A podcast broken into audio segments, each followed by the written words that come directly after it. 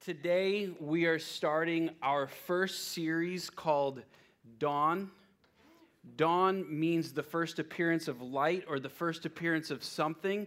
So, this series that we're starting is all about discovery and specifically the discovery of who Jesus is. So, what we see, this is gonna, we're going to be in the book of John, and what we see John doing is saying he's telling us about creation's architect coming into the world. We see the author of life write himself into the story. And this is his advent. He wants to preach with me, he can come up. Um, this is, listen, this is the advent. This is the incarnation. This is God unveiling himself. This is his dawn and we're going to spend the next three months looking in this book of John, and we're going to have a conversation about Jesus. And we're going to be asking questions like who is he really? Who is he claiming to be? And what did he claim he was here to do? And are his claims the claims of a megalomaniac? A megalomaniac is somebody who has these delusions of grandeur, these delusions of greatness. And Jesus is unique. Uh, if you wanted to make an argument for the four most influential people over humanity, you could, you could have a list of four people. You could say it would be Gandhi, Muhammad, Jesus, and Karl Marx. You could make that argument. And Jesus is different from all of them. And he's different because he says this He says that he is God. What do we do with that? What do we do with that? I mean, isn't it, this is the claims of a crazy person. How are we not dismissing him as this? And here's what I mean I talk to people all the time, and I'm always, I, I love having conversations with people who aren't Christians about Christianity. And a lot of times, um, people, when we talk about it, they, they like the teachings of Jesus. And how can we just, we like the teachings of Jesus when he's claiming that he's God? All right, so I've hope that's intrigued you a bit. We're going to jump into John. We're going to be in John 1, and we're going to read verses 1 through 5. And this has been called, John 1 through 5, has been called the most theologically rich statement in the Bible. So here we go John 1 1 through 5. In the beginning was the Word. And the Word was with God, and the Word was God. He was with God in the beginning, and through him all things were made. Without him, nothing was made that had been made. In him was life, and the life was the light of men. And the light shines in the darkness, but the darkness has not understood it. In this text, John is so bold as to claim that if you find what he's talking about, you will have found the meaning of life. And here's what he talks about with the meaning of life he talks about the search for the meaning of life, the stumbling in your search for the meaning of life, the finding of the meaning in life, and then the, the decision that you have to make once you've found the meaning of life. So the search, the stumbling, the finding, and the decision. John is doing something masterful here. He's using a word that's very controversial and debated at the time, and that word is the Word. In the beginning was the Word. And the Greek word for the word word is logos. So in the beginning was the Logos. Now, for, the, for, the, for some of the people he's writing to, the Greek people he's writing to, for them, the Logos meant the reason for life, or it was the meaning of life. In other words, the Logos is the thing that makes everything else make sense. It's the thing that you build your foundation around, it's the thing that you are made for. So if you're playing baseball, the logos is the baseball. So, can you imagine people trying to play baseball without a ball? They couldn't do it. They'd need to have the ball. They'd have to search and find the ball. If you've seen the movie Sandlot, you would know that if you're trying to play baseball and you don't have a ball, your life is like, your, your life is over. In life, we're trying to find the logos. So, first, I want to ask you to be open minded about the possibility that you haven't found what you're looking for. To be open to the potential that there is something yet still to be discovered. John's claim is that we are searching for the thing that we can build our life around searching for a foundation, searching for the thing that makes everything else make sense. And he's saying our hearts are restless until they find their rest in the Logos. But without it, our hearts are not restless. Our hearts are restless. So, for the, the guitar over here, the guitar is made for music. So, if I took this guitar over here and I started trying to use it as a hammer, Josh would come running up on the stage and he'd be like, What are you doing? And I'd be like, Hey, man, you need to learn to share your stuff. I've got this nail here, and I'm about to knock it into this piece of wood with the hammer. And I'd say, You need to stop being so selfish. And he would say, You don't understand. That's not what it's made for. That's not the reason behind the guitar. But if I understood what it was for, then it would have meaning and it would have value. So if I tried to sell that guitar as a hammer, I wouldn't make anything from it. But if I tried to sell that guitar as an instrument of music, it's worth over $2,000.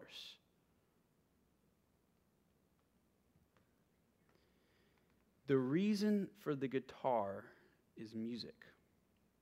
Music is logos for the guitar. You are like the guitar, you're searching for the music, longing to find your logos. And I think we have to we have to at least admit that we do have some void in our life. We are not all 100% satisfied. We have this pool of experiences and I think we have to be open to the possibility that we have not found what we're really searching for.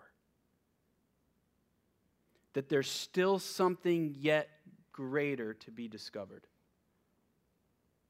Maybe this deeper experience of the divine logos. That's why we're saying we want to leave space here for people to figure out what they believe. We want to leave room for people to ask questions about Christianity. We want to be a place where people can come and ask questions, and we'll be happy to point you to the experience that is offered in Christianity. And not in a way that bullies you, but in a way that pulls at your heart and reasons with your mind. So, if you want to explore Christianity, what I'm saying is you can have that here. Now, for, for those of you who already believe Christianity is true, I want to encourage you to allow, listen, to allow your faith to be refined. To allow the word to challenge you, to allow scripture to take you deeper into the beauty and into the majesty who Jesus is and what he's done. Because you know, you know this, right? That you've only scratched the surface. But I also want you to realize that in your searching, there's going to be stumbling involved. Both believer and skeptic, we are searching for this divine logos, and we're going to stumble over phonies along the way. So that brings us to the stumbling. Second point the text says that we're all in darkness. So to walk in darkness means to be searching for this logos that you're that you that, that is you're you're longing to find, but yet you're stumbling because you can't see. You can't find the thing that will finally satisfy you, give you peace, give you meaning, and so you're frustrated. And when you're in the darkness, nothing makes sense because you can't see. So the Greek people that John was speaking to, they're searching for this logos. And there are two, really two conclusions that they came up with, two types of people. And so the first type of people are the Epicureans. And the, here's what the Epicurean said. The Epicurean said, We're searching for this logos. We can't find the logos. We can't find the meaning in life. And so, what we're going to do is we're going to say we have to create our own meaning in the pleasures of the world.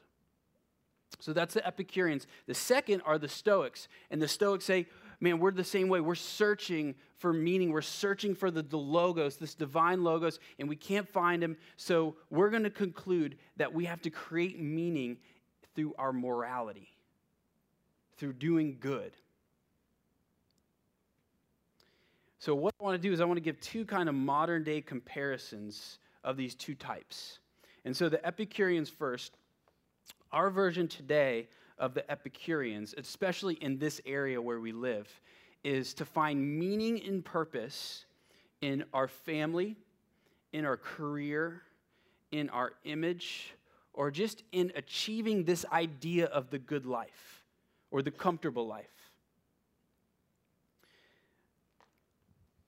The problem is that the things of this world never seem to really satisfy us. For example, money doesn't really satisfy us. I mean, if I said, hey, I'm going to give you a million dollars, you would say, oh, that'd be so satisfying. The problem is, eventually, it's going to stop satisfying you. You're not meant to build your life around money. You're not meant to make it your foundation. John D. Rockefeller was the first ever American billionaire, and he's considered the richest man in modern history. And a reporter asked him, How much money is enough? And he said, just a little bit more. He never had enough of it, it never fully satisfied him. He made money his logos and he was left unsatisfied.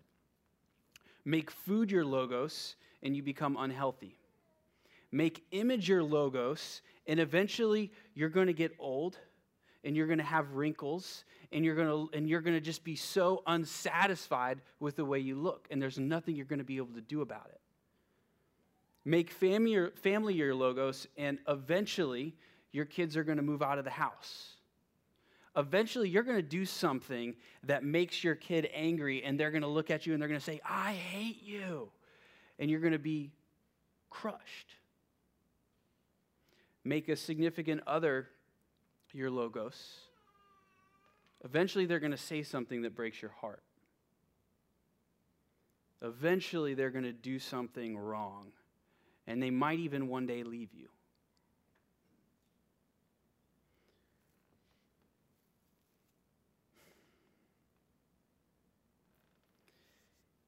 If, and here's the thing about that if you build your life around them, eventually you're going to crush them. See, what, what you're doing is you're trying to make them your foundation, but the thing is, they're looking for a foundation. So if they become your foundation and they're looking for another foundation, then it just doesn't, it doesn't work. Everything just falls over. If you make, and this happens a lot, if you make your children your logos, it's really kind of a funny image if I'm going to paint a picture of it. Basically, what it is, it's, a, it's an image of you sitting on top of your children because you're trying to make them your foundation. You're trying to make them the thing that you build your life around, and it's crushing them. You're suffocating them under the pressure of them being the meaning of your life. It's too much for them to take. Or maybe you're experiencing your parents making you their logos. All right, so that was the Epicureans. Let's look at the Stoics. Modern day version of Stoicism is what I'll call modern day religion. And modern day religion says we've got this image of God that we have in our mind. And then we create this list of rules of if I do this, then I'm in, and if I don't, then I'm out. If I do this, I'm accepted, and if I don't, then I'm out. And then, so we come to the end of our life, and, and we say to the God that we've, we've kind of created in our mind, and we say, God, look, I did it. And he says, Well, you know, let me do this. Let me go back. Think of it like this. So you do all that. Here's the problem with that. Think of this. Think of it like you have this invisible recording device around your neck. And every time you say or think someone ought to live like this, the recording device turns on and it records what you say. So you go to this God that you've created in your mind at the end of your life and, and you say, I think I did it. And he says, okay. And he presses play. And you listen and you're like, oh man. And you kind of start cringing because you hear the, the expectations that you had for what, how you ought to live and you didn't do it, and you realize, man, I'm guilty. And by the way, I want you to know that is not what Christianity is. Um, a lot of the times, what happens is people go from this Epicurean lifestyle where, where they're indulging in the pleasures of the world, and then some things happen, and they realize, man, I need to turn my life around. And what they do is they take the Stoic philosophy and they start saying, well, let me follow this list of rules. And they use the church to be the place where they come to follow their list of rules. And I want you to know that that has nothing to do with what the church is. In fact, the church is useless unless it can point you to a greater logos. A lot of times people come to the church to kind of figure out a way to atone for their sins, and that's just not what it's for. If you are coming here for that, you're just going to be frustrated. All right.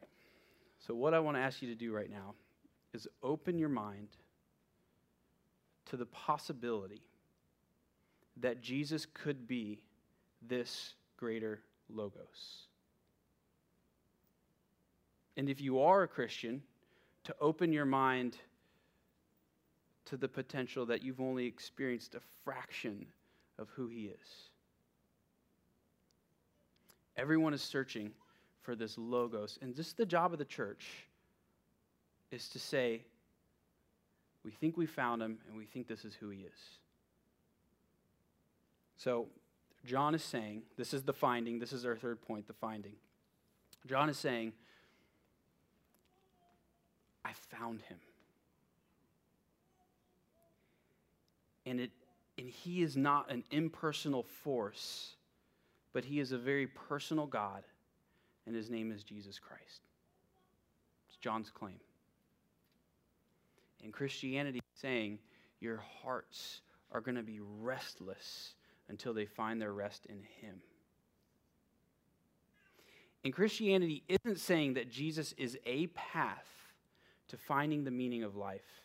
Christianity is saying is He is life. He is the meaning of life. Him, a person. In other words, you want to know what it means to really live, to experience life the way that it's meant to be? He's saying, then go to Him. And Christianity is saying life doesn't make sense outside of him. He's the light that came into the world. Light helps you see, light helps you make sense of the world. John is saying that he is the very fact of human history. He's the one you build your life around. He's the foundation. He's who you are made for. That's what John's saying. He's saying he is music to the guitar, he's baseball, a baseball to the baseball field. He is food to the hungry, and he's home to the homeless. if you have this unrelenting desire within you for music, for, if you're a guitar, you have this unrelenting desire for music. If you are, if you're on a baseball field with great baseball players, you have an unrelenting desire for a baseball. If you are homeless, you have an unrelenting desire for home. And if you're hungry, you have an unrelenting desire for food. Listen to this. If I find in myself desires that nothing in this world can satisfy, only logical conclusion is that I'm made for something outside of this world. John saying, Jesus is the divine Logos who's come from outside of this world to come and be your meaning. And then Christianity makes a bit of an offensive claim and says that there's this divide, that we're searching for this meaning in life, and that there's this divide, and so because of that divide, we can't find it. You remember the invisible recording device around your neck? The guilt that you felt in your gut because of it? That guilt is the divide. But Jesus says he's come to do something about it. And he punches a hole in heaven and he comes down. And he comes down to the cross. And on the cross, the whole big idea of the cross is he goes to the place of the guilty so that the guilty can find their meaning and life in him. Don't you see what's happening? On the cross, Jesus enters into ultimate meaninglessness, death. But then he punches a hole through death and he comes and he's alive. And he's saying you can find your meaning in life in him. He is life to you. Look, if the resurrection isn't true, then it means he isn't the meaning of life and you should go look for another. But if it is true, then he is life. He's the one you're made for. He's the one that makes you fully alive. Now, the problem for us we've got to make a decision about him. The claims that he makes about himself and the claims that his followers make about him demand a decision. You can't have a mild reaction to Jesus. Because of his claims, you have to say, I mean, he's making these major claims. Because of these claims, you've got to say, this guy's either a liar, he's a lunatic, or he is the Logos. What do you make of him? St. Augustine says, I believe so that I might understand. What he's saying is go to him and take the risk. Say, I'm made for you. And give your life over to him. And then if you believe that is true, you'll find that he is what you're searching for. He's that meaning of life. He's the one that you're made for. So, what do you make of him? Let's pray.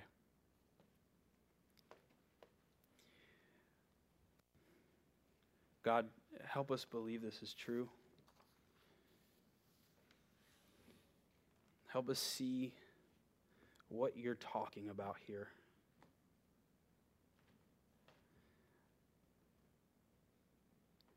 God, help us to see that you are our music.